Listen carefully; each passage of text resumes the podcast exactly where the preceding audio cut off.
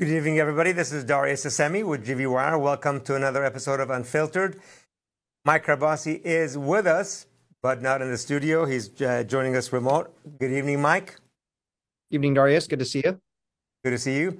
Uh, we have uh, two great episodes for you this evening. Uh, to start things off, well, actually, we're gonna we have a few other items to start things off, but we're going to start off. Our our first panelist uh, or guest, I should say, is Bob Nelson, the superintendent uh, of, of Fresno Unified. I was going to say superintendent of public education for the state of California, but that's not Bob Nelson. That's Tony Thurmond. Bob Nelson. Let's put Bob on and let me say, let the audience say hello to Bob. Good evening, Bob. Uh, Good evening, Doris. Good to hear from you and Mike. Thanks for letting me be on tonight. No, I am not uh, taking on the statewide responsibilities of superintendent. No. No, but but uh, uh superintendent uh, of uh, Fresno Unified uh, School District, all 74,000. Thank you for being on the show or coming on the show tonight. We, we appreciate that. Um, Absolutely. And then uh, the second half of the show, we're going to discuss Palestine, Israel. We have Hamid Entezam, a scholar in uh, Middle Eastern. Uh, that's not Hamid Mavani. That's there you go, Hamid Entezam. Okay. Um, Hamid Entezam, uh, who's uh, a, a, really a specialist, a theologian, specialist uh, in Middle Eastern studies to talk about what's going on in Gaza, Palestine, Israel, uh, and the, and and how, what, what, are some of the solutions uh, to um, to the to what what we see out there today? Um, so that's kind of the second half of the show. But let's uh, start off we're gonna we're gonna start the show by showing the first couple of slides, which is unrelated. Well, actually, no. The first one is a poll. Should the U.S. send troops to Israel? 55% of the Facebook respondents to the poll said no, we already give uh, $3.8 billion a year to Israel, followed by yes, we stand with Israel. Okay? Um, Let's see, what else do we have, uh, Mr. Uh, Paul or Chad? Do we have anything else unrelated? No, we don't. Oh, the dog? What's the dog? Oh, oh. yeah. Uh, Mike, you have a dog story you want to share? Yeah, if we have the slide available for all the dog lovers out there, there is a dog who was from Portugal. I think we talked about him maybe last year on the show. He died unfortunately, but he was 31 years old. Never oh had any processed foods. He ate fish, never had any processed foods. I hopefully will do a subsequent segment on this and with a vet talk about what we can do to keep our pets alive because obviously nutrition makes a big difference. They're going to do a big case study on this dog, but unfortunately, he did pass away this weekend. 31 years old. 31, verified. Mike, uh, I'm going to say this. You're going to probably be the most popular person in not only the United States, you have to run for president now. If you come up with a solution on how dogs can, la- can live past 15, 17, 18 years old if I could find an answer to that, this would be a much happier world. All of us would. Uh, best thing to do is go home. No matter who's yelling at me that day, my dogs love to see me. I think we all can say that. there so, you go. Exactly. Exactly. Yeah. Okay, so with that, let's just dive right into Fresno Unified School District. Um, you know, we heard a lot about. Let's put Bob on the screen, please. Yeah. Okay, that's not Bob. That's Mr. Karbassi. And here's Bob. Can we put Bob and I on the screen? Okay. So we hear a lot about strikes, um, but these are not airstrikes, right? I mean, we like in the news last two weeks, you know, airstrikes into Gaza, strikes back. This is different kind of strike, correct, Bob?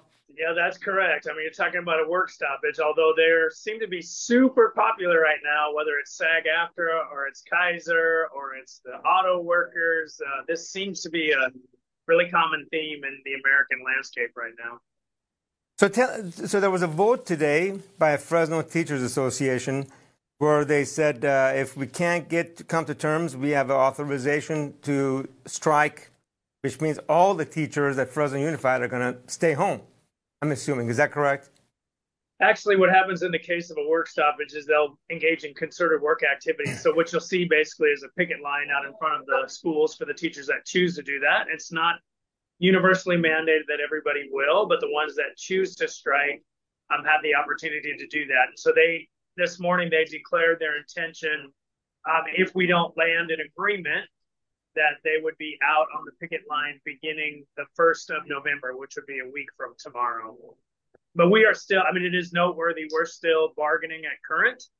Uh, I am currently at, I'm currently kind of on a, meal break right now, but we're going to go back and keep bargaining the issues of concern in live time. So, I mean, the goal is to land an agreement so that our kids are not in any way impacted, but schools will be open and we will still have class and, and we'll try to keep things as normal for our kids as we possibly can in the event of a teacher strike.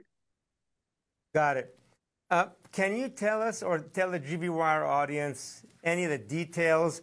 Uh, you had a, you know, you came out last week and said, hey, we're offering all of these things and we're just so far apart. Could you offer any, any details? Yeah, we came out with a proposal, which was our second proposal last Friday, a week ago Friday, where we talked about a, a 19% wage increase. That's broken down as follows 8.5% in the first year ongoing, then the second year was an additional 3% ongoing and a 2.5% one time payment. And then in the third year out, which is the duration of our contract of three years, it was another two and a half percentage um, ongoing and another two and a half percent one time. So 19% in total, 14% ongoing. And then additionally, one of the things that they really expressed was a big issue of concern with them was making sure that they had adequate medical coverage and medical care. So back before 2005, Fresno Unified had what they called lifetime medical.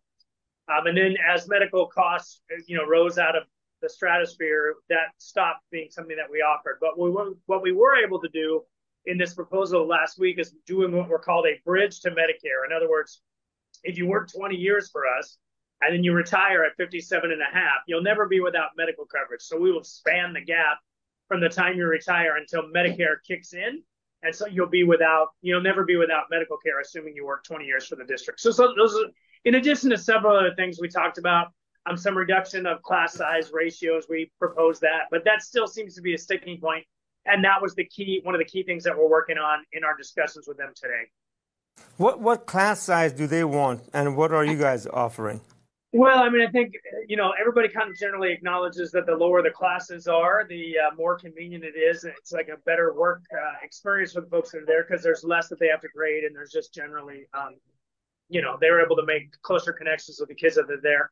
Um, it varies by grade level, to be very honest. Like in higher grades, uh, you're talking we're we are pitching a number um, kind of in the 30s, 34. Now we're not saying that's optimal, but we said anything above 34 we would provide compensation for, and they're using numbers that are in more of the 28 range. And so um, while there really isn't statistical data to show that kids do better academically if they're in smaller class sizes, there is no doubt but that teaching is made easier if you have fewer kids to manage on a given day.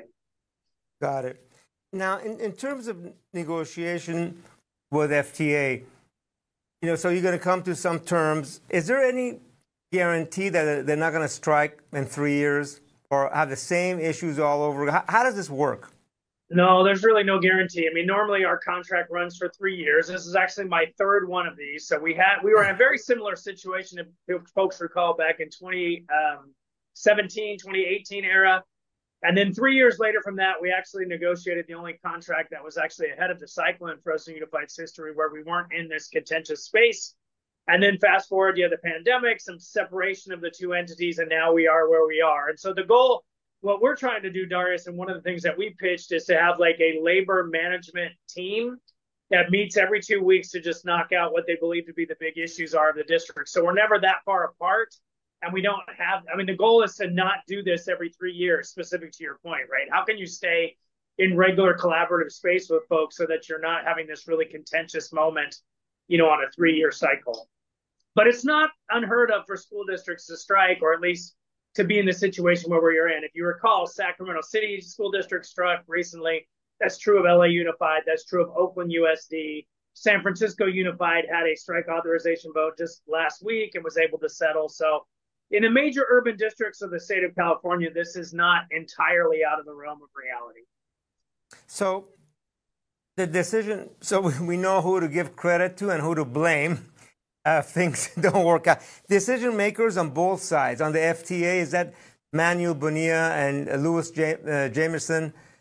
Yeah, from our side, we have myself and our deputy superintendent, our chief negotiator, who is David Chavez, also the head of HR, and then our chief financial um, representative, who is Patrick Jensen. And on their side of the table, yes, you have Manuel Bonilla, the president of the Fresno Teachers Association. You have their executive director, Lewis Jamerson. You have Taylor Bitzium, who is their bargaining coordinator. And they uh, brought Felipe today, too. Felipe is like a labor organizer working for FTA as a full time staff member. So there's four on each side and at current, we're meeting with uh, two fa- two former faculty members at Fresno Pacific, Linda Hoff and Larry Dunn, formerly of the uh, Education Division and the and the Center for Peacemaking Studies. They helped us six years ago, Darius, when we were having friction with each other.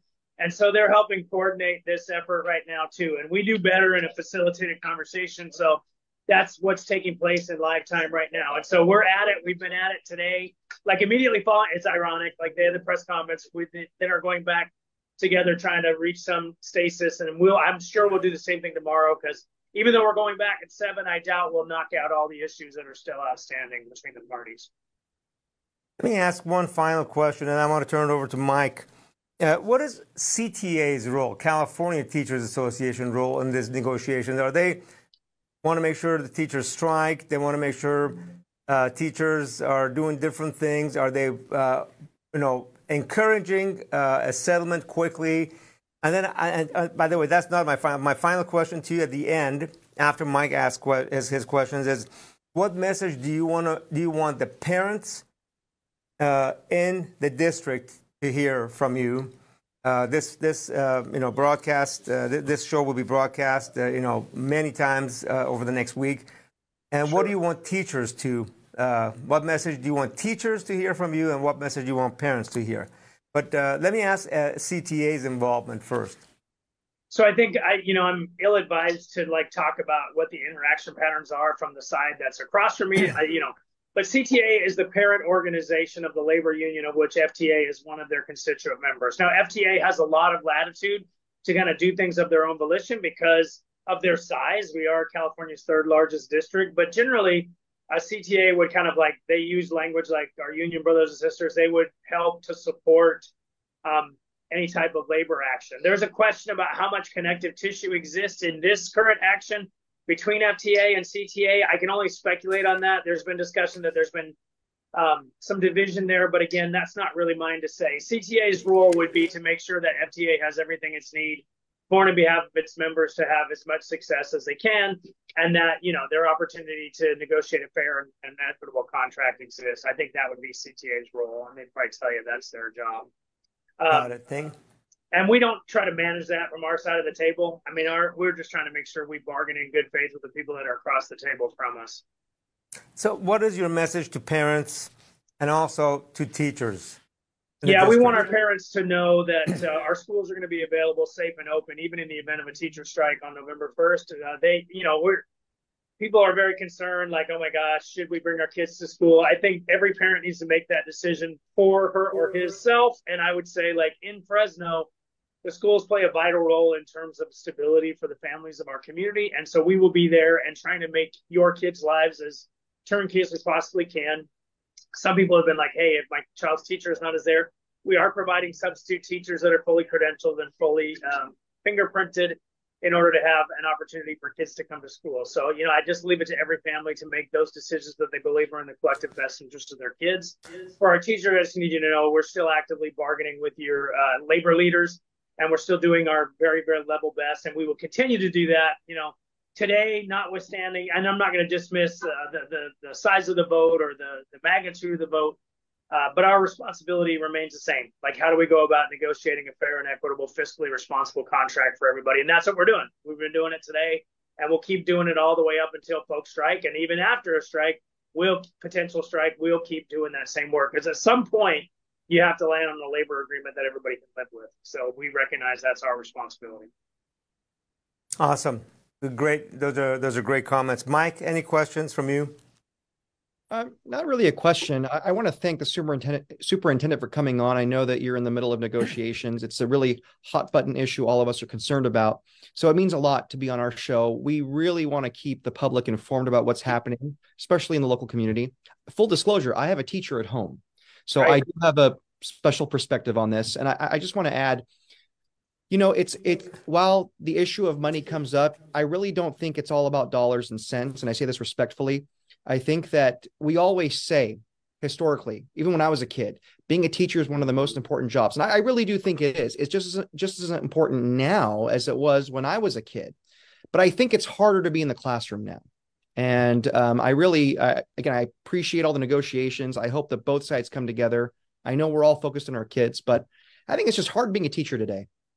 I think that's exactly right, Mike. I think nobody would argue but that teaching is one of the more challenging you know professions that somebody undertakes. And moreover like you're serving others every day all the time. So if there's anything we can do in this negotiation process to ease that burden on behalf of the you know 4300 teachers that serve the, the kids of fresno then we want to try and do right by them. But you know that has to be you can say that and it sounds like a platitude you actually have to negotiate a contract that everybody is in agreement with so that that remains the priority let me ask yeah, this go ahead sorry so, COVID, that's one thing that's changed across the board for everybody. We talk a lot about that. Do you think that maybe exacerbated the situation that led up to a strike vote?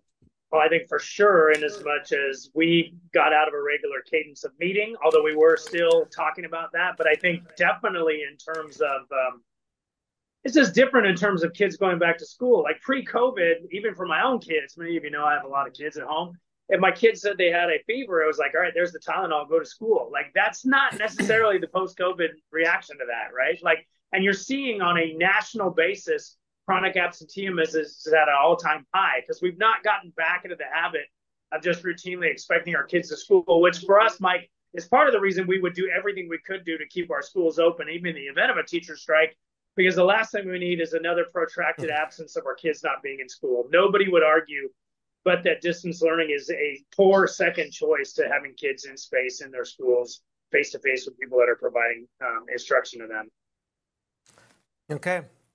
Uh, with that, I just have one. I, I want to echo what Mike said. You can put everybody back on. Uh, I think teachers is one of the teaching is one of the most difficult jobs, and I agree uh, with Mike. Uh, well, I grew up in a different country in, in Iran where you had to have so much respect for teachers and you couldn't talk back or negatively. Well, and here, I mean, in this day and age, you can cuss back, throw stuff at. Uh, I don't. Can is it legal to shoot kids? I mean, shoot. I'm sorry, shoot teachers. If a kid wants to shoot a teacher, is that legal or no? I'm not saying with a gun, but with like a water gun. Like, no, you know, one of those... any of that would not be received particularly well. Even the, okay. like making a thing. yeah, I wouldn't recommend any of that it is. It, it's such a difficult job in this day, day and age, and and really, you guys do God's work. Uh, the other issue is drugs, right? Have, yeah, I mean, in our society, drugs uh, is are not going away. Um, you can get fentanyl within 15 minutes, and uh, you know, you guys have a lot of responsibility for educating our, our kids about the damages of, of all these drugs. So, and, and unfortunately, so much of the family structure has is not quite there as it was 50 or 60 years ago. So a lot of folks rely on schools to fix so many ailments in our in our society. So you have a lot more responsibility, a lot more accountability. I mean, really, uh, Godspeed to you and all the teachers, educators. I want to give a shout out to school psychologists uh, who deal with some of the most challenging situations and, and really the, the kids that really deserve and need the most amount of uh, amount of care. So, uh, thank, thank. Oh, go, go ahead, Mike. Everything you said, and if Superintendent Nelson wants to comment, I, I think you kind of hit the nail on the head. I think being a teacher and the plethora of responsibility, it's way more now than it was when I was a kid growing up. And I remember growing up in the time when um, th- this Columbine happened and those things, and it was a dramatic thing, right. a shift for our country. Those things happened, not to that degree. And one time I was at Tenaya and Larry Powell was the principal that year. And this one kid in class said, Hey, check out my guns. And he was, I mean, he he knew what he was doing. He was doing both. And I know he was removed from the classroom that day. That was taken very seriously. Now we're talking about a violent issue. I think I, I think what I think some of us in the public are looking for is to ensure that if kids get off track that way, that there will be some kind of consequence that the other kids can see. So things are staying orderly yeah. and we're moving forward. Exactly. If that makes any sense.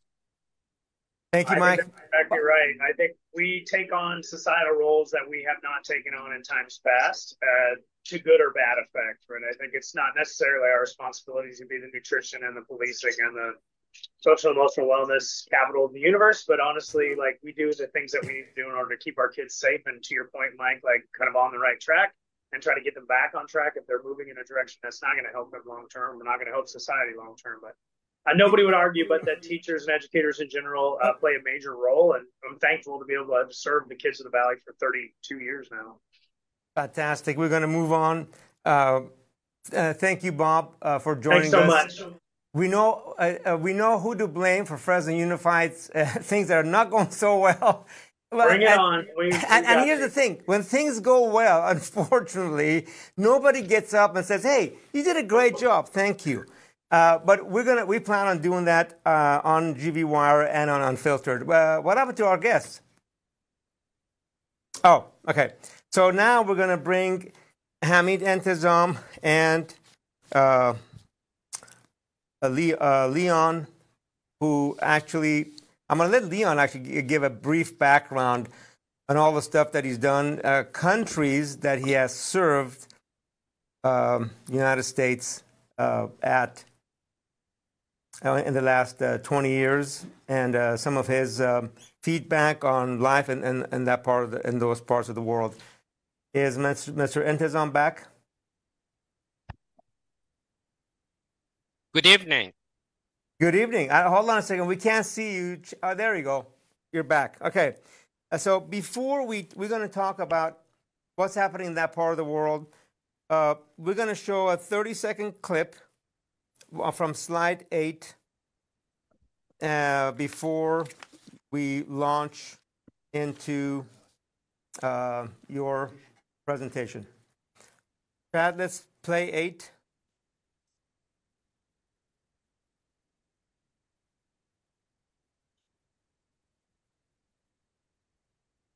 That is not the video, folks. Did we load it earlier or no? Okay. When they're almost extinct, you start feeling sorry for them, you know, like animals. So maybe, maybe the solution is that we kill as many Palestinians as possible so the few of them that remains do not bother you. And you maybe keep, Netanyahu, when he lives for, for another hundred years, he'll become a tree hugger. Let me just challenge you on this. And he will campaign right, for, listen, for, for, for you, preserving keep, the three You keep talking about yeah, Westerners go. like me. Okay, so let me return the favor, okay? Hamas is dedicated to the complete eradication of Jewish people. I am they, not the spokesman for Hamas. I'm not saying you are. Why do you? Why do you? Keep, I'm not saying I'm you not are. Spokesman. You're talking I to me. I fucking hate them. Bassem, Fuck Hamas. You are. You are Hamas. No, no, are you happy? You're missing my point. You're talking in a generalized way about people in the West. Okay. Actually, a chat. Uh, we got to go back to the beginning of that interview, where he talks about uh, Palestinians and his relationship. Do you have that? I think you. you... No, Oh, okay. Uh, uh, while we have Hamid Entezom, because we're going to go back and uh, play just from the very beginning, where he talks about his relationship with Palestinians. Uh, okay, but let's go get it before the show is over. Uh, let's bring Hamid on. Um, Mr. Entezom, where is he? Okay. Good evening. Good evening. Uh, you saw parts of that clip. Uh, that's obviously an Egypt, Egyptian comedian talks about, and the, the part we're going to show that should have been in the that we should have showed earlier, but we'll bring it back on in the next 15, 20 minutes. Is he talks about, you know, how difficult it is. Of course, he's a comedian to uh, eradicate or or kill Palestinians. First of all, tell us what you see and, and what's going on in that part of the world. There was a great article on by um, uh, I'm going to make sure I got the name correct. Uh, Walt Stevens, or is it the other way around? Um, That's Yeah, fine. Stephen Walt. Stephen Walt. Walt. Yes, Stephen he's a Walt. professor of he's a professor of international relations at Harvard University, by the way. And Yeah, he's he- a he column. talk- yeah, he's a columnist in, in Foreign Policy magazine as well. Yeah, uh, Chad, let's put that uh, screen up. I can't. Um, oh, there we go. Number 20. Let's put number 20 up. And then let's get Hamid's perspective uh, on that and what, uh, what you see happening in that part of the world. And really, what is the solution? What, what do you see as a solution? Because you know, even uh, in the previous, the clip that we showed, nobody talked about uh, Piers Morgan nor um, Mr. Bassem, nor uh, he talks about Robert Shapiro. None of them talk about a solution. So let's put, bring Hamid back on for your comments on what's happening in that part of the world. And really, I want to quickly, in the next five to 10 minutes, get to a solution for our audience. Well, um, you know, you uh, uh, there were two or three different questions that you pose actually, um, Darius. But before we, we go on, is uh, Leo going to be part of this discussion?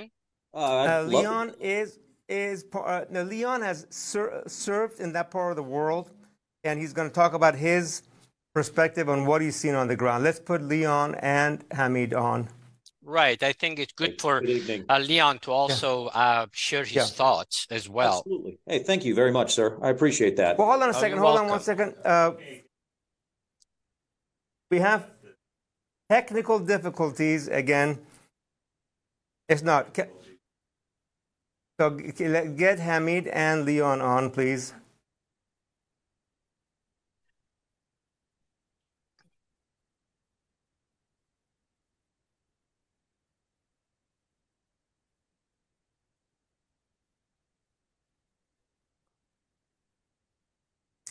I think we can hear Hamid. Hamid, you're there? Yes, I'm here. Why don't you? Okay, we, we have some. Yeah. Chad has some tip, technical. Oh, there we go. This may work for now until you can fix the whole screen. So you're much smaller for the audience to see. Chad, you're going to be fixing that, yes? Yeah. Okay, so Hamid, uh, tell us your what's uh, from your perspective, what you see the challenges and and maybe some solutions. Yes. Well, first of all, I think uh, uh, let, let me begin with uh, what I see as a critical problem with our involvement uh, in this conflict over the past couple of weeks. And it has to do with uh, the stance of President Biden. Let me also make a disclaimer. I voted for President Biden. So if I come down on him, just be, I just wanted to let you know that I vo- voted for him. So when President Biden traveled to Israel last week, he personally assured Benjamin Netanyahu of the US government's unconditional support. Now, Biden's visit, whether he meant it or not, whether his um, uh, Secretary of State uh, Antony Blinken was on board with it or not, but Biden's visit was perceived by the world, especially in the Middle East, as a public endorsement of Israel's uh, uh, attack on Gaza. So he essentially is perceived to have given a green light to Israel to whatever it wants to do. So the president has bonded the United States of America to Israel at the hip. He has made Israel, the US and Israel a team in this war. And in doing so, in the eyes of the world, he has made the United States complicit in everything uh, Israel is doing in Gaza right now. So the munitions that we are sending to Israel, the huge armada that have been sent to Eastern Mediterranean to support Israel's war effort, the $104 billion aid package that President Biden has sent to Congress for aid to Israel and Ukraine. All of these will cement on people in people's minds the idea that the US and Israel are one. And this, in my opinion, is hugely consequential for our future, Darius. We should not, uh, I, I cannot emphasize what I just shared with you enough. This is now effectively Biden's war. He owns it. And unfortunately, all of us will pay for it one way or the other unless we correct our stance in this conflict. Got it. Hold on, we have a little bit. Okay, got it. We got that fixed. Uh, I'm going to put something on the screen, Chad. Uh, can we put item 10 on the screen? There are several articles. One is a prominent tech conference CEO resigns amid, amid backlash for statements over Israel Hamas war. Uh, you can read the, the whole article on GV Wire, but basically, uh, I believe he's Irish, if I or he was talking in Ireland, and he was talking about how uh, Israel has been occupying, you know, Palestinians for you know five or about seven decades, and kind of the root cause of all the issues there. And then he got some backlash, and he I don't know if he was forced to resign, but he uh, he resigned. Uh, any comments on that, Hamid? Uh, unfortunately, uh, you know, periodically in our beautiful country, we go through these episodes of McCarthyism. Uh, we are seeing the ugly head of it again. Um, I'm hearing some disturbing news uh, that some student activists at Harvard, other universities, are even being visited by the FBI. Uh, this is very, very unsettling. We have uh, First Amendment uh, in our Constitution. Um, we have freedom uh, to express of, uh, of our opinions. We have every day, my kids pledge allegiance to the United States of America. When I became an American citizen, I pledged allegiance to the United States of America, to the US Constitution. Um, I did not pledge allegiance to Iran, to Palestine, to Israel, and nobody else. So we should never come down on any American that speaks his or her mind, as long as it's done peacefully and respectfully. But I mean, did they come down on these students that were pro-Israeli or they were uh, pro no, pro-Palestinian? Actually, they oh. were doxxed. It was in the news. It was really embarrassing that the pictures of these uh, student activists on Harvard were posted online.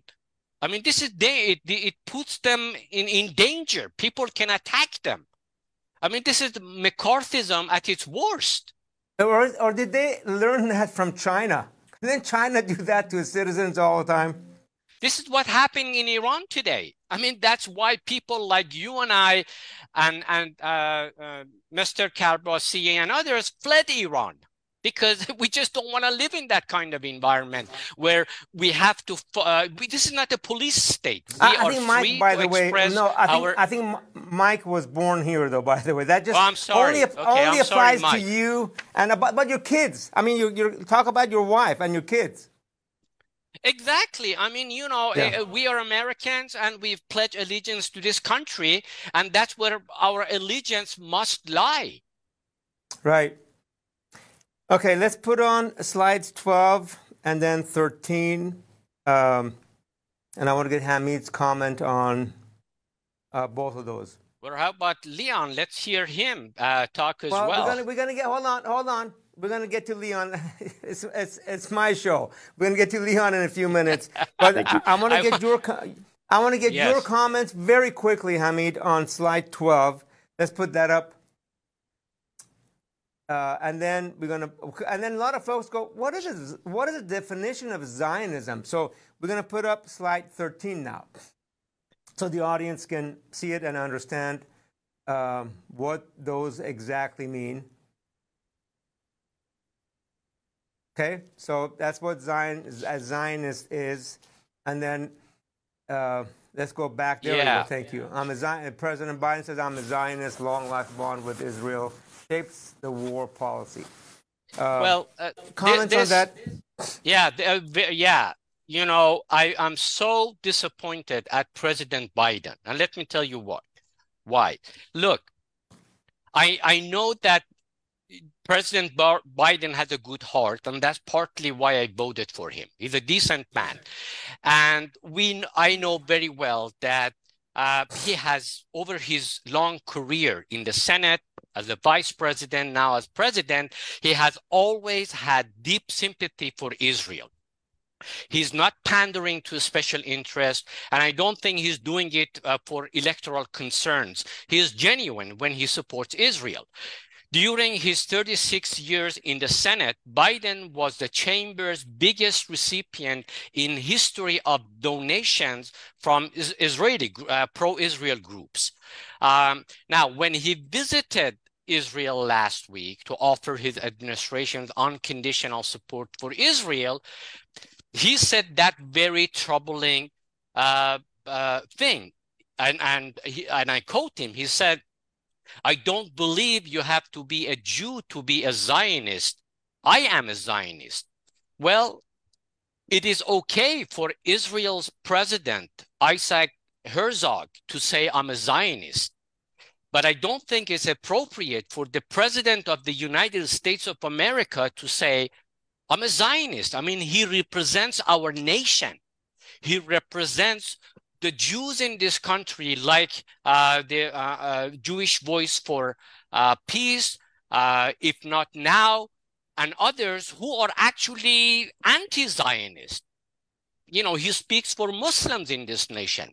So I think his remark uh, in Israel was very um, wrong.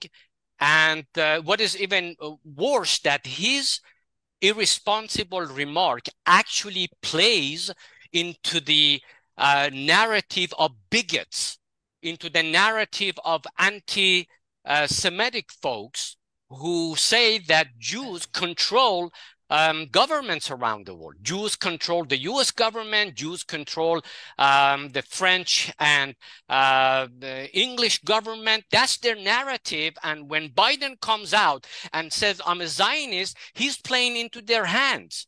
Um, that's what the uh, bar- barbaric mullahs in Iran uh, say. That's what Al Qaeda, ISIS, and American white sup- uh, supremacists uh, say. So you okay. know, I'm I'm really angry at President Biden for that remark. Okay, let me move, hold on, Hamid. Let, let me just for the audience, because you know I've talked to so many folks that say this is so complicated. It goes back four thousand years, goes back to Abraham, then goes back to two thousand years ago, then it goes to the uh, what is it, Balfour. Uh, Balfour Declaration. The, the, no, for the, the declaration back in 19, what was it, 17, 18, 19? No, 19, for, uh, 1919. 19, yeah, back, back in 19, yeah, 1919. Yeah. Uh, so, you know, almost 100 years, 104, 100 and what is it, four years ago between the French and the Brits. But tell us, you know, we hear uh, uh, Hezbollah from Lebanon attacks Israel. Israel attacks back. Hezbollah kidnaps Israeli soldiers. Then, you know, Hamas attacks. Hamas sends suicide bombers to kill innocent uh, civilians in Israel. They then strike back. Uh, this morning on NPR, I was listening to a program. They were interviewing a, a, an Israeli soldier who said, you know, 10 years ago, we went into Gaza. Similar thing happened. We went door to door, home to house to house, room to room and we were there days we couldn't find the people we were looking for, so we were asked to evacuate. We evacuated and then we carpet bombed that whole area. So, and he goes, it, it, it's so traumatic. We didn't find anybody, but we killed everybody. so, the root cause of this, so that, you know, next year we're not here again, something else happens. Hamas somehow gets eradicated, somebody else comes on. How, what is the root cause of these issues that we're dealing with? And how do we address that so that Israelis, Palestinians, oh, there's five and a half million Palestinians, and there's like at least five and a half or six million Israelis, Israeli Jews that live in that area. Uh, if, actually, if we can put up slide 26, how, what is the root cause of this issue, and how do we solve it? Well, the root cause of the the root cause of the issue undoubtedly is the 75 year uh, occupation and colonization of Palestinian land by Israel. I mean, that's what uh, pretty much the consensus is um, in the uh, scholarly circles. The uh, slide Can that you put let me- on. Let me, let me stop you for a second. The map we have on the screen, let's put the map back on, Chad. That's the Camp Clint, Bill Clinton, Senator, uh, I mean, President Clinton's Camp David proposal in the year No, 2000. no, no. It was. His- I'm sorry, Dor- uh, Dorich. It was the Oslo Accord 30 years ago in the White House. Camp Okay. David was President uh, Carter's initiative, where he brought um, Anwar Sadat Okay. of Egypt and uh, That's uh, okay. yeah. So, so then let's let's uh, Chad if you can. While Hamid is uh, uh, talking about some of the solutions, can you find today's map of what West Bank looks like? Because this one showed a big section where West Bank is. Um, Chad, if you can just track that down, and we'll put that put that up in a couple of minutes. Okay, uh, Hamid, sorry to interrupt you. Well, I guess the uh, slide that you put up earlier, um, Stephen Walt's uh, piece in uh, foreign policy, which essentially says America is the root cause of Israel and Palestine's latest war. If you read that article, that's pretty much what is the history behind the current episode of bloodshed and violence uh, that we see in, in, in the Middle East. Um, essentially, uh, Stephen Walt uh, says that over the, especially over the past 30 years, since the Oslo Accord, the United States of America pretty much has given Israel a free hand to do whatever it pleases. Whereas, according to the Oslo Accord, we were supposed to facilitate uh, peace negotiations between Palestinian representatives and Israel. We failed in doing that. Um, on top of that, uh, the United States isolated and over sanctioned Iran, and then Iran created what it calls axis of resistance, uh, which essentially pushes back um, against any peace initiative and all of Hezbollah, Hamas, uh, and others. You know, that's unfortunately uh, that's what happens when when you do not think through of your policies. Uh, and and what Stephen uh, Walt finally said is that the Abraham Accord, which was struck during the uh, Trump administration, pushed the Palestinian issue under the rug. Essentially, it said, okay, uh, Arab states like uh, Bahrain and UAE will normalize their relations with Israel without having to deal with the Palestinian issue. So that's according to Stephen Walt, which I also believe that created this this uh, the mess we are in today. Okay, that map that we have actually is not quite the correct map of West West Bank map. Should be just a series of dots. Chad, if you can find one uh, from uh, 20, uh, 2023, ideally. Put it back on, but I mean, uh, I'm going to ask Hamid. I believe West Bank is just a series of dots, not a contiguous piece of property. You want to put that map, map back on? We'll ask uh, Hamid's uh, perspective on that. Well, uh, um, what I I really are you talking about the the fact that pretty much Israel has uh, the, the completed question is, its- West, is West Bank contiguous like this? no, map no, no, it's not. No, No, no. so So this is- I this is yes, the- I know what you're talking about. This Now is the, the, uh, the so Chad, this is not the uh, hold on, Hamid. No. This is not the this is not the correct map. Why don't you track one down? 2023. Should- It's the it's a, it's a series of dots. dots, uh, right? So, yeah. in a nutshell, so you have the Gaza Strip, right? Which Right. on one side it's the you know uh, it's water, the other side is Egypt, and from three sides it is surrounded by uh, for the other side surrounded no, we, by we know, Hamid, we know that. Let, let me fast forward. Yeah. The, what, what is the problem, and do you have a solution for the problem? well, we can be here all night. We have 15 more minutes, and I want to get to Leon. Okay, uh, his so perspective, here's because what we need to served do. in I that mean, part of the we world. have Okay. we have to put out the fire at hand, right?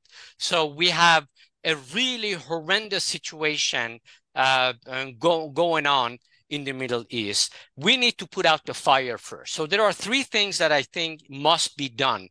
First of all, uh, in my opinion, we need to have an immediate ceasefire. The UN Secretary General uh, today um, called for an immediate ceasefire. Archbishop Justin Welby, the head of the Church of England, um, Catholic. Uh, I'm sorry. I'm sorry, Hamid. I'm, I'm sorry. Who cares?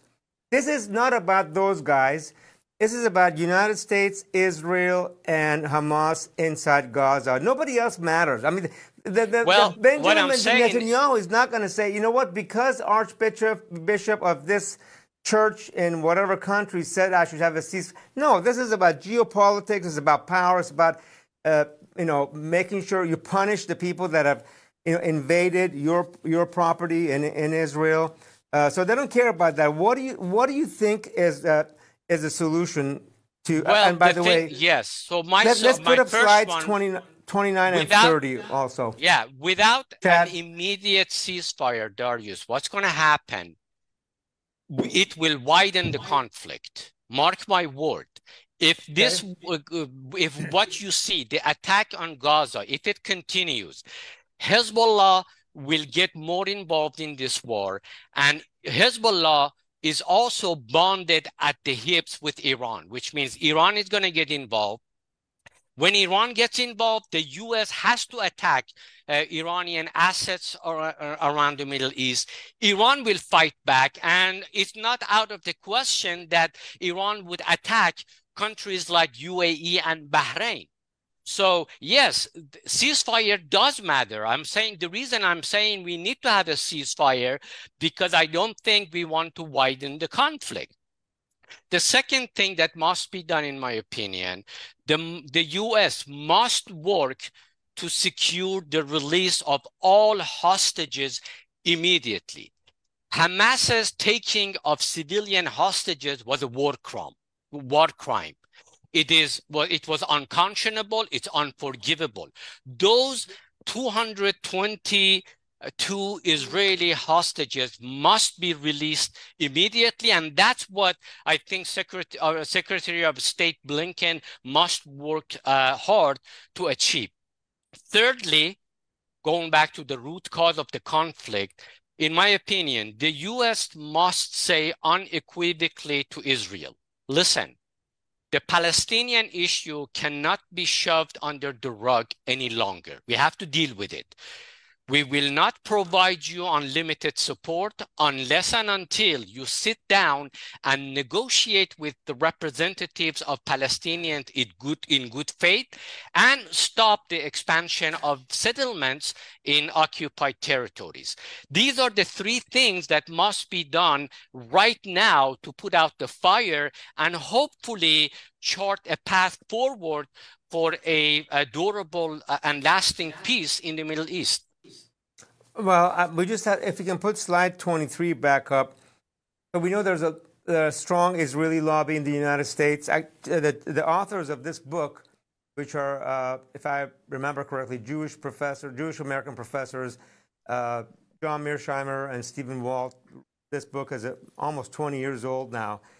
Um, they're the ones that uh, Stephen Walt was the one that, that wrote the article you were referring to earlier. Will the U.S., United States government, or Joe President Biden take any action that you know some of the lobbyists uh, do not support?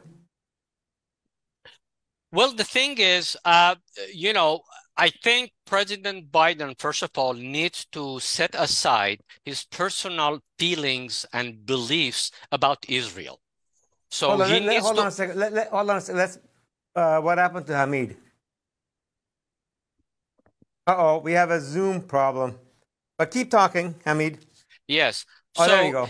we, we need to, I think our foreign policy apparatus need to sit down and think through uh, what uh, what the end game is. What are we trying to accomplish? I really don't think that uh, President Biden had thought through uh, the whole uh, process and what the end game was when he went to Israel and made those comments.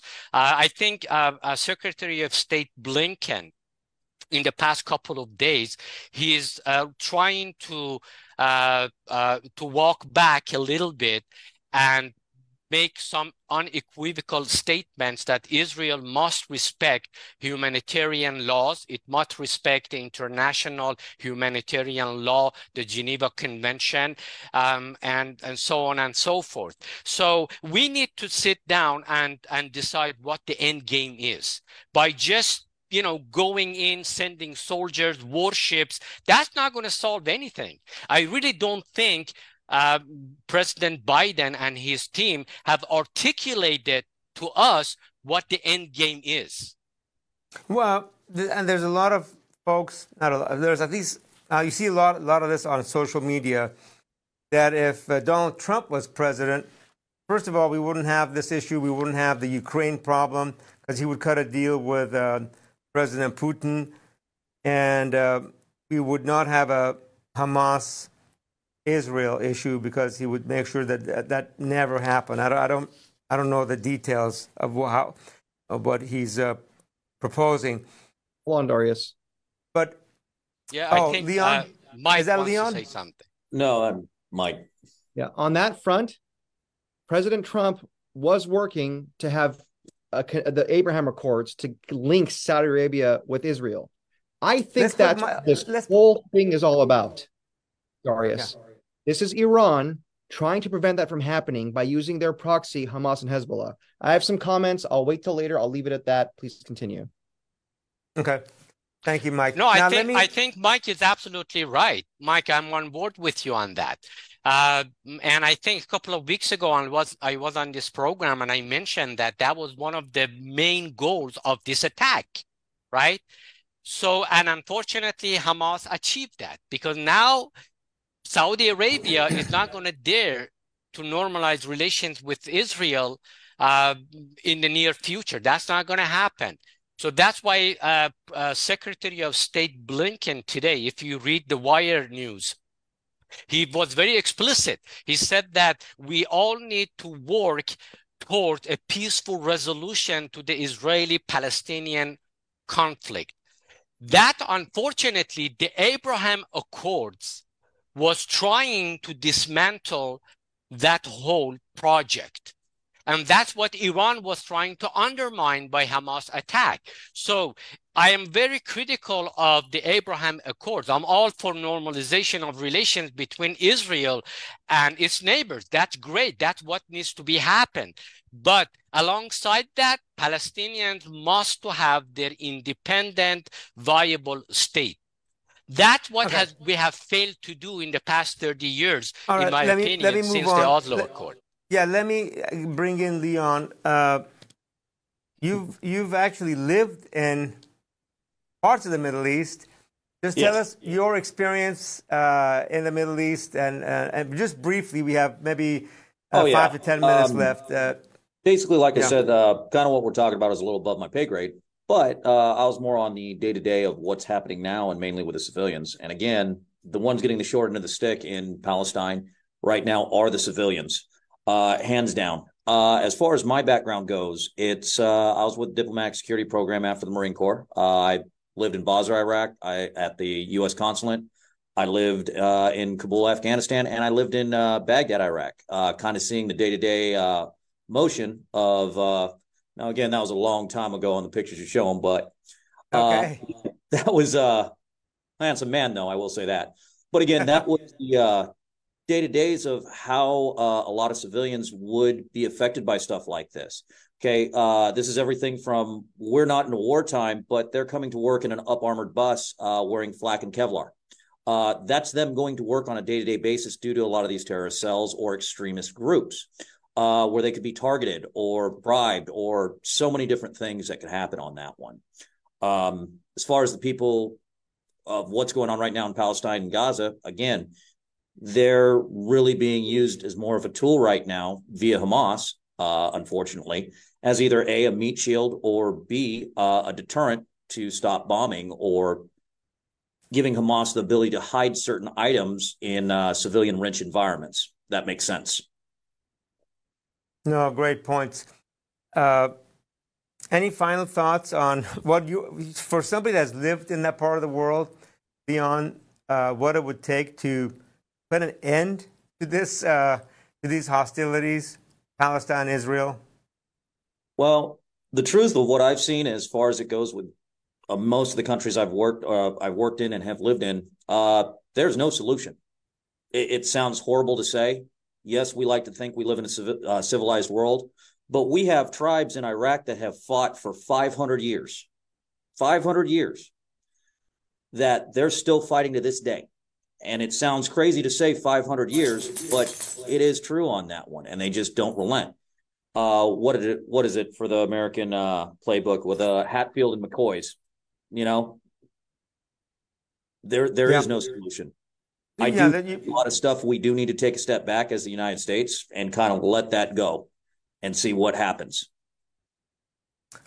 Good points. I think uh, what uh, Hamid, what Leon is talking about is uh, which so many folks in the West have not seen or experienced the tribalism, the tribalism and the different tribes, and how countries, unfortunately, by the French and the Brits, were split up without any respect to tribes or uh, ethnicity or religion in that part of the world. Some, a part of the world where tribalism is, is, is so important. I think we lost Uh-oh. his audio. Yeah, I think we do. Then the question from Robert: yeah, Ward, do mean, they even I, know why they I are think, fighting? Do they? Do some know, of these folks even know? Some of the Robert, the answer to your question is some of these folks. By the way, there's another root cause of this issue, which is Wahhabism, that teaches hatred of the West and of non-Wahhabi Muslim, uh, Muslims, Christians, Jews, uh, all over the world and uh, is basically born out of Saudi Arabia about a couple hundred years ago, in the, well, 1800 mid 1800s. And some of these kids go to school, get indoctrinated, not only in Saudi Arabia but in many parts of the Middle East, including Pakistan. And they don't even know; they're just brainwashed from the uh, age of five that uh, non-Wahhabis are the root cause of evil and the reason for your misery. Well, I'm sorry, Hamid. Where a ahead. lot of these extremist gr- groups come from, from Hamas to uh, from Hamas to Taliban to ISIS. They follow that playbook, that uh, extremist playbook, and that this even dates back to Nazi Germany. The, the Nazis did the exact same thing, right. where start an extremist group, um, get followers, blame a certain group of people, whether it's a religion, whether it's a, uh, a wealth status, whether it's um, race or whatever it is, and they build off that. And sooner or later, they do get in a parliament or a government setting, and they're able to slowly enforce their will and slowly get a grip on the uh, general public. You can see this happening right now. I know we're running out of time, but you can see this happening right now with what happened in Hamas, where they or with Hamas grabbing that personnel and making a decision to attack another country or attack Israel or however you want to word it, and starting right. a whole war on it. Doris, can you hear me now? Yes, we can. Yes. Yeah, let me add to a point that Leon raised uh, a few minutes ago. I honestly believe I'm a moderate isolationist, a moderate one. I truly believe that the United States of America should not play the role of the world's policeman. It is not our job.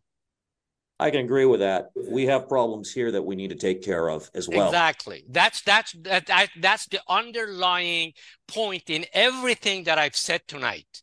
We have we have problems in our home. I'm I'm worried about the future of my three young kids in this country. I pay a lot of taxes every year. I want my taxes to be spent right here at home right? And I raised this point last time as well. We are not the policemen of the world. We cannot solve the problems between Russia and Ukraine, between Palestinians and Israelis, between Iranians and Saudi Arabia. And It's not our job. How much money we spent, uh, Leon probably knows it better. We spent over 2.2 trillion dollars with a T in our wars in Afghanistan and Iraq. Uh, 7,000 of our soldiers were killed in those wars. What did we get for it? We Nothing. just left. We exactly, Leon. Yeah, Nothing. No, I agree with you. 30,000 of our veterans committed suicide. I'm shouting now because I'm mad. I'm angry. 30,000 of our, our veterans who came home after the, these wars, they committed suicide. Where do you see that on Fox? Where do you see that on, on CNN, on CNBC? If we are patriotic Americans, that's what we need to be talking about. No, agreed. And again, like I said, a lot of it needs to be handled at home first. And again, sometimes again with what was asked of what can what can be a solution. Unfortunately, there's not. Leave them alone. Let it fight it out to a certain extent, extent until it becomes an atrocity. you know. And a lot of that, again, something with an extremist group that has a place in government launching an attack like that, now it brought it down on the whole country one thing we were always told when we were traveling uh, with uh, uh, as U.S. citizens with uh, representing the United States as a contractor, no matter where you go, whether you're on or off, off duty, if you do something stupid out in town or you do something in another country, it's an international incident. Period. You are representing the United States of America. You know, Exactly. unfortunately, that form of government today, or with Palestine, with Hamas launching that, represented all of Palestine, unfortunately, which is No, sad. that's, that's a, that's a really good point. I'm I'm, I'm going to wrap things up. Before we get to final comments, I got a few ob- observations. First, I'm going to quote Don Rum- Rumsfeld, who used to be defense secretary, uh, recently passed away. He said, "For every uh, airstrike that kills civilians in the Middle East, we have to be concerned about how many terrorists we're going to create." Because 300 million Arabs and then every night watch a different version of the news than Americans do or Europeans do. So killing uh, uh, civilians, killing innocent people creates a lot of anger on both sides, by the way. I mean, look at what Hamas did and what the kind of reaction they're getting. But uh, as, as, as, as we bomb schools or we bomb uh, weddings or just areas of residential, uh, how many more terrorists do we um, add to the list? That's Donald Rumsfeld, which I thought was, was very insightful. Abraham Accord. The problem I have with the Abraham Accords is the Palestinians were not, not at the table. It was supposed to be peace between Don, uh, Donald Trump was creating, trying to create peace between Palestinians and Israelis and the overall general Middle East, except half of the party was not in, was not at the table. How can you have a peace treaty when the, the one party that you have major issues with is not at the table? Uh, I have a lot of things uh, that I'm that were terrified and I'm angry about the Iranian government. They've done so much damage to the Iranian people. They've done committed atrocities against Yes. Iranian people. I'm to take Iran from 1978 and fast forward to 2023. They've, this government in Iran has destroyed that country. You're right. But they were not at the table when we were. This is from the article that uh, Hamid was talking about how U.S. foreign policy contributed to the Israeli Palestinian crisis. When you're trying to bring peace in the Middle East, you got to put all the players at the table. If we exclude people, then those people will try to create their own subgroups to come after you and, and make sure you're. By the way, it's not a whole lot different than business today. You're trying to put, put, together- put together a group of home builders to agree on one issue, but you exclude three or four of the key players that should be at the table. These folks are going to create problems for you. And that's the issue You- I have with Darius, the Abraham Accords. You, yeah. you talk, you talk to your enemies, not your friends. yeah, that's you a don't great to, point. You don't. I mean, that's the point. I mean, you you Yeah. you don't talk. I mean, you talk to your enemies. Iran, yes, Th- this is a barbaric regime in Iran. It's a whole. It's it's it's a destabilizing force in the Middle East. We all know that. I mean, I periodically write articles for GVWire, advocating for regime change in Iran, right? yeah. But listen, the, the, Uni- the uh, Islamic Republic of Iran is a fact on the ground. You cannot ignore that. You want to have peace.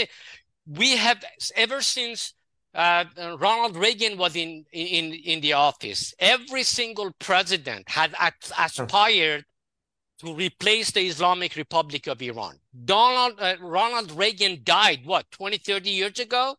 And these mullahs are still in power. So we need to get realistic.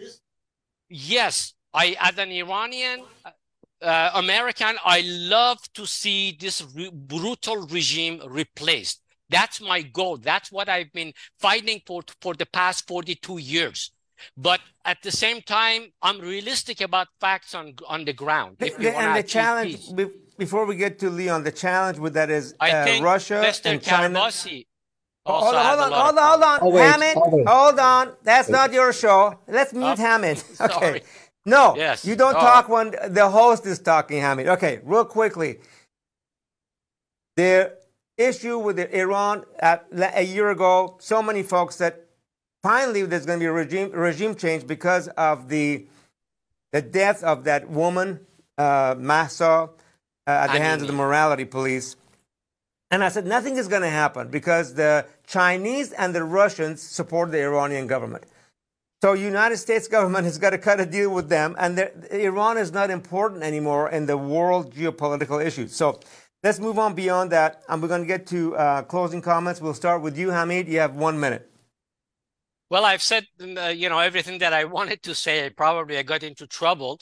Uh, you did a little bit. You know, by, by speaking candidly, but I really mean it. I mean, if we want to have either, first of all, either our government should completely abandon the Middle East and say, as Leon said, forget about it, none of our business, we have no interest there, goodbye. Or if we want to be involved and engaged in the Middle East, we need to be more even handed we need to recognize that without resolving the Palestinian issue, without the Palestinians having an independent state of um, their own, there will never be a lasting, durable peace in the Middle East, or at least peace between Israel and Arab nations. Thank you, Hamid. Uh, Leon, any final comments? And yeah, let's keep got... all four of us on the screen, please, Chad. By the yeah. way, I'm sorry. Before before we get to Leon, did you find that uh, uh, map of West Bank? Let, let's let's put let's put. I'm gonna put because we want to make sure the audience gets the correct map. Let's put that up for a second.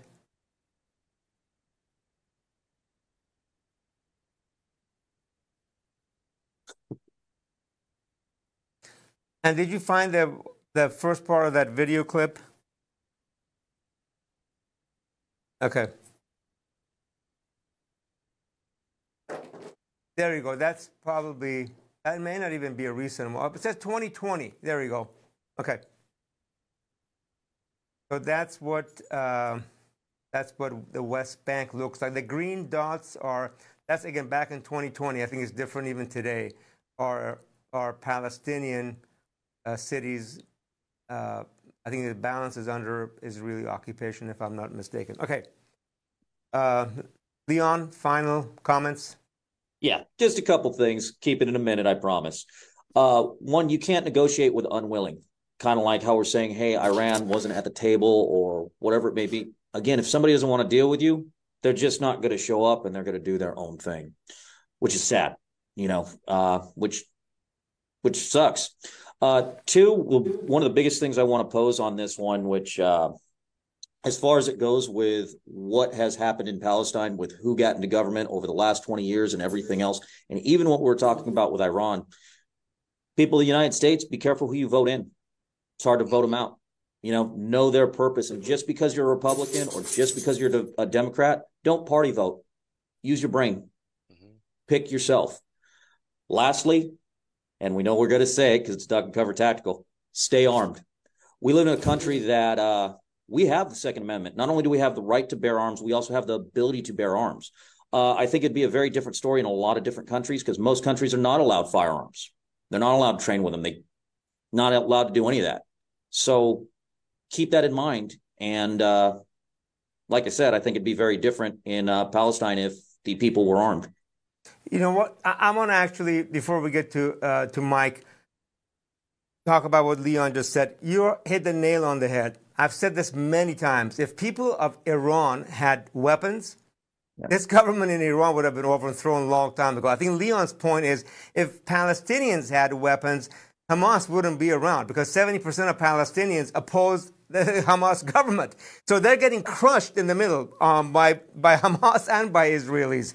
Um, oh, yeah. By Israeli, yeah. And again, on that one, the civilians are always the ones that get the short end of the stick. And I can tell you from when we closed Basra, Iraq down, and even when uh, I left a couple months before Kabul closed down, but I guarantee you, those were some bad days for, and as we all know, that was uh, some bad days for the Afghanis, the normal civilians. Ways. No, total, I mean, I, I was honestly ashamed of how we pulled pulled out of Afghanistan. I'm really disappointed, ashamed all the loss of American lives, not only lost, but also the trauma and the, the folks that were maimed, uh, and the loss of uh, civilian lives on the other side. And then after 20 years, we had almost nothing to show for, which is really very, very disappointed at how President Biden, and I'm going to say that, I'm pissed off, uh, pulled out of Afghanistan and, and the way he did.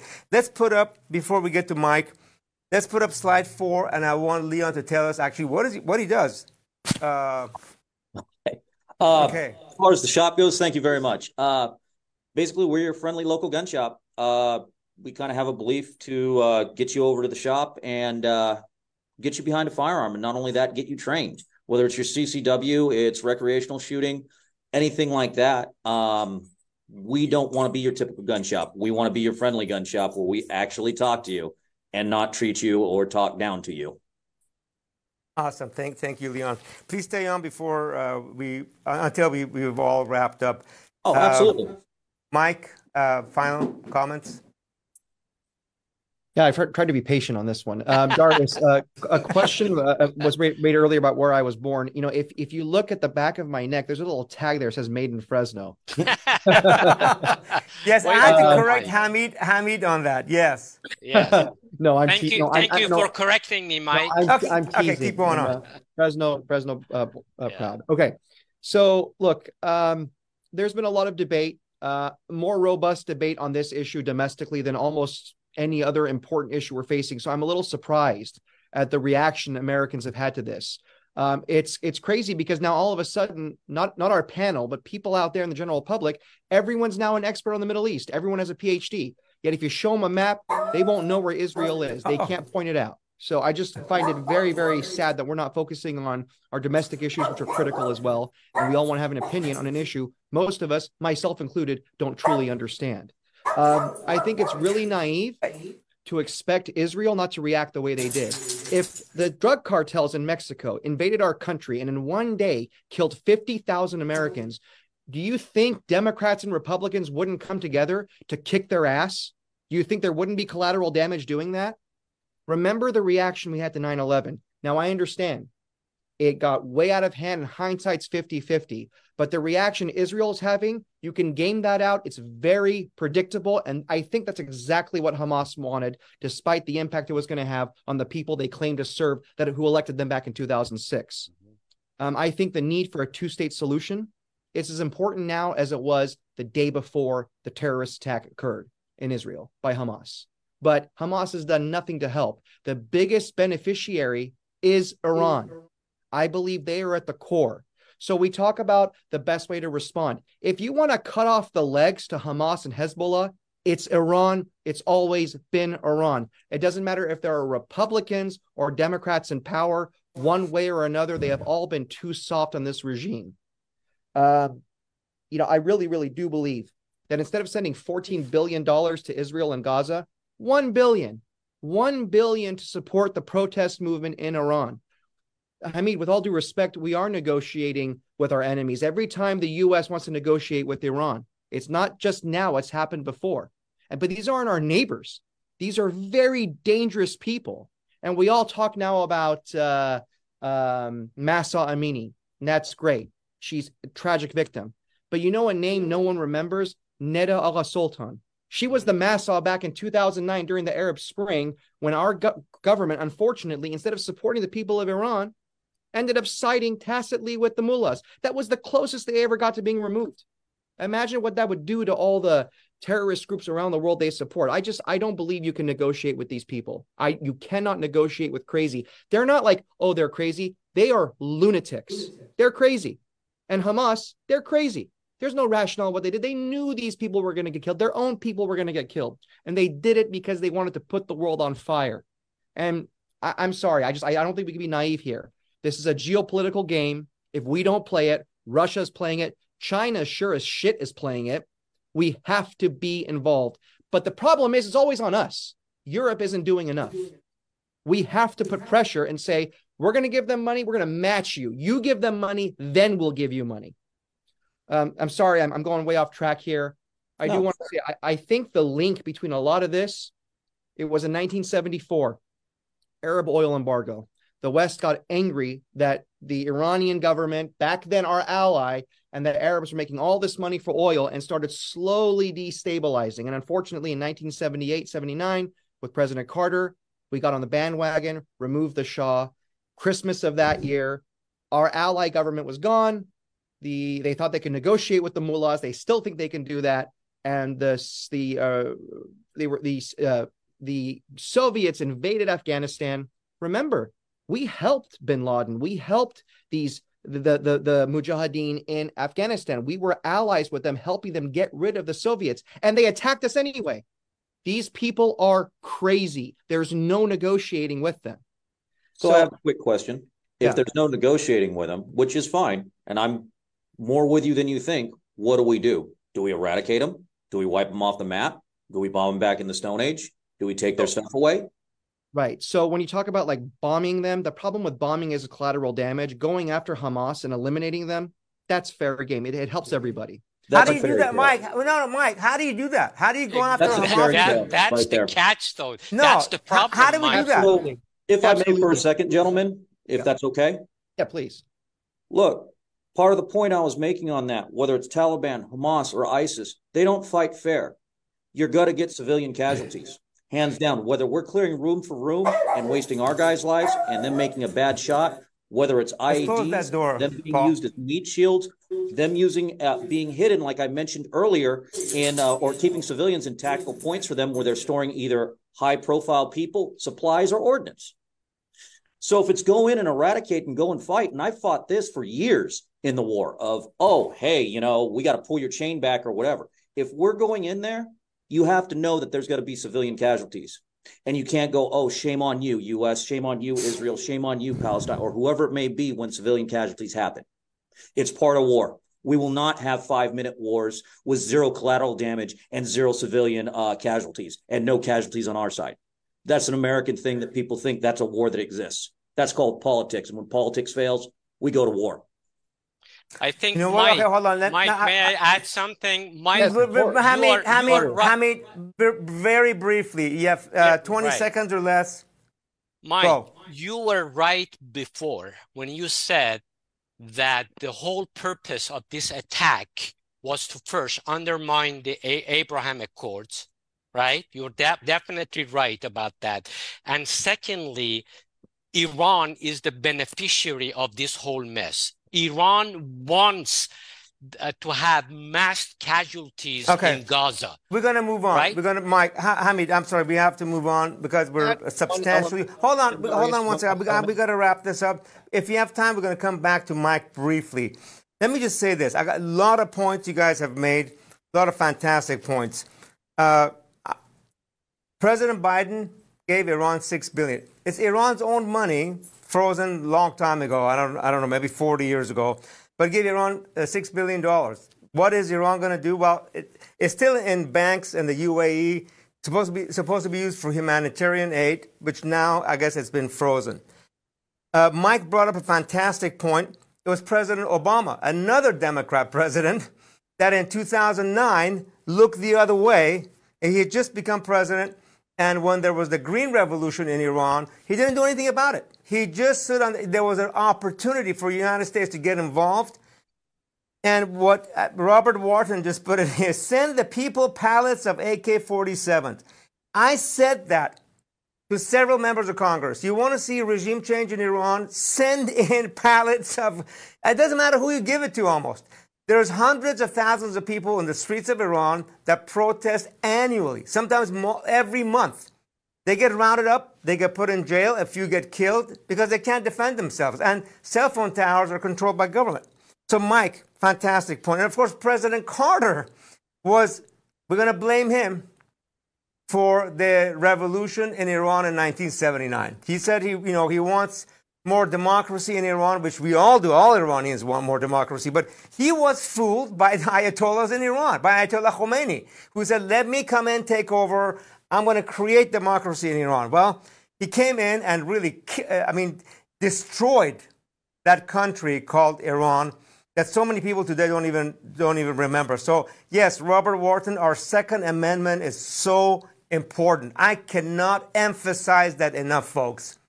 There's folks that talk about we, we shouldn't have guns, people shouldn't have guns in our country, but I can as an immigrant to this beautiful country, and a country that nobody can uh, own guns except the police and the military, that's Iran, probably most Middle Eastern countries. I can't tell you how important our Second Amendment rights are. And people that want to take that away, I have a major issue with. Um, Finally, before I go back to Mike, my opinion the root cause of all these issues, Palestine, Israel, spills over to, the, to other parts of the Middle East because, as Mike beautifully said it, Iran is involved. Iran funds Hezbollah, Iran funds Hamas. Is the occupation of the Palest- five and a half million Palestinian people by Israel. And nobody wants to talk about that. We're going to have this, these, these attacks now. We're going to try to go on. We're going to try to obliterate Hamas. Can it be done? My answer is probably no. They may say we give. Are they going to give up? Answer is probably no. But until the occupation of this five and a half million Palestinian people is over next year or the year after or five years from now or eight years from now, we're going to have the same issues. It's going to cost American money uh, it, it, could cost America's reputation. It, it could cost uh, American lives. I'm thinking, if do I want to travel to Egypt? do I want? Do I, as an American citizen, want to travel to Jordan? and so, you remember, folks, 300 million Arabs see a different version of the news that we see in our country every night. They don't see Fox News; they see Al Jazeera, which you know puts up a lot of very interesting uh, and objective in, in a lot of cases um, videos on what's happening in that part of the world. So until we deal with that, it's going to be very difficult. And sometimes, honestly, I think what Hamas did was suicide for Palestinians. I'm thinking, is there a link between Hamas and military spending and military industrial complex? I mean, a lot of not more weapons are going to get uh, built and used. Um, so anyhow, th- those are those are my thoughts. And, and in Iran, until China and Russia agree, this Iranian regime of Ayatollahs is not going to go anywhere. Mike, you had a couple of comments you wanted to add, um, and we're substantially over now. Well, that's that's that's actually very constructive, Darius. I appreciate that. I think another fair question is how is it possible the Netanyahu government didn't see this coming? I mean, I really believe the ultimate blame is on Hamas. They started the fire, but I think that the failure of the government, uh, despite all his tough talk, has plunged the region into chaos. And at some point, he has to atone for that. Now, I want to talk about another Democratic president, and that's Bill Clinton. He probably got us the closest to an actual deal. Unfortunately, uh, with the uh, Clinton parameters, it wasn't perfect. There was a short window. But then you had Ehud Barak, uh, uh Barak, who was the prime minister, one of the decorated uh, veterans of Israel, lost his election. And the Labor Party went out of power, and Likud came in, and it was done. So peace is possible with the right people at the table. It's a dream, but it's possible. It's just um, I do want a ceasefire. I agree with that because that's the only way we're going to calm things down. But you can't have a ceasefire and then have Hamas at the table. That isn't an option, in my opinion. Final uh, 10 seconds more from Leon or Hamid. Yeah, uh, Mike, I agree with you more than you know on a lot of this stuff. Um, I'm I'm right there with you. But uh, kind of touching on the last part of it, where you said, "Hey, Hamas shouldn't be at the table." No, I think they should. It should be the same thing of guess what? You're going to trial of whatever it may be, whether it's uh, death penalty or we're gonna we're gonna squash this right now with this organization. My thoughts. Thank you, I Leon. think- yeah, but clo- very quickly. Listen, as I said before, China is a totalitarian state. No respect for democracy, no respect for human rights, but we are in constant communication with them, constant dialogue with them. We stri- strike deals with them. The same goes uh, for Vla- Vladimir Putin. So all I'm saying is, as bad and as horrific as the Iranian regime is, as Hamas is, you cannot ignore them if you want to have peace in the Middle East. Great points. Uh, and I'm going to echo what Hamid said. Um, China is probably our biggest enemy. They steal our technology, they steal our, our technology for weaponry, for uh, high tech stuff. And they're going to, yes, that's one, one of these days they're going to eat Taiwan. And that's going to create its own set of issues. Uh, but yeah, we talk to them. We talk to them every day. The, uh, whether you know our senior diplomatic of- officials visit China, they visit uh, Russia.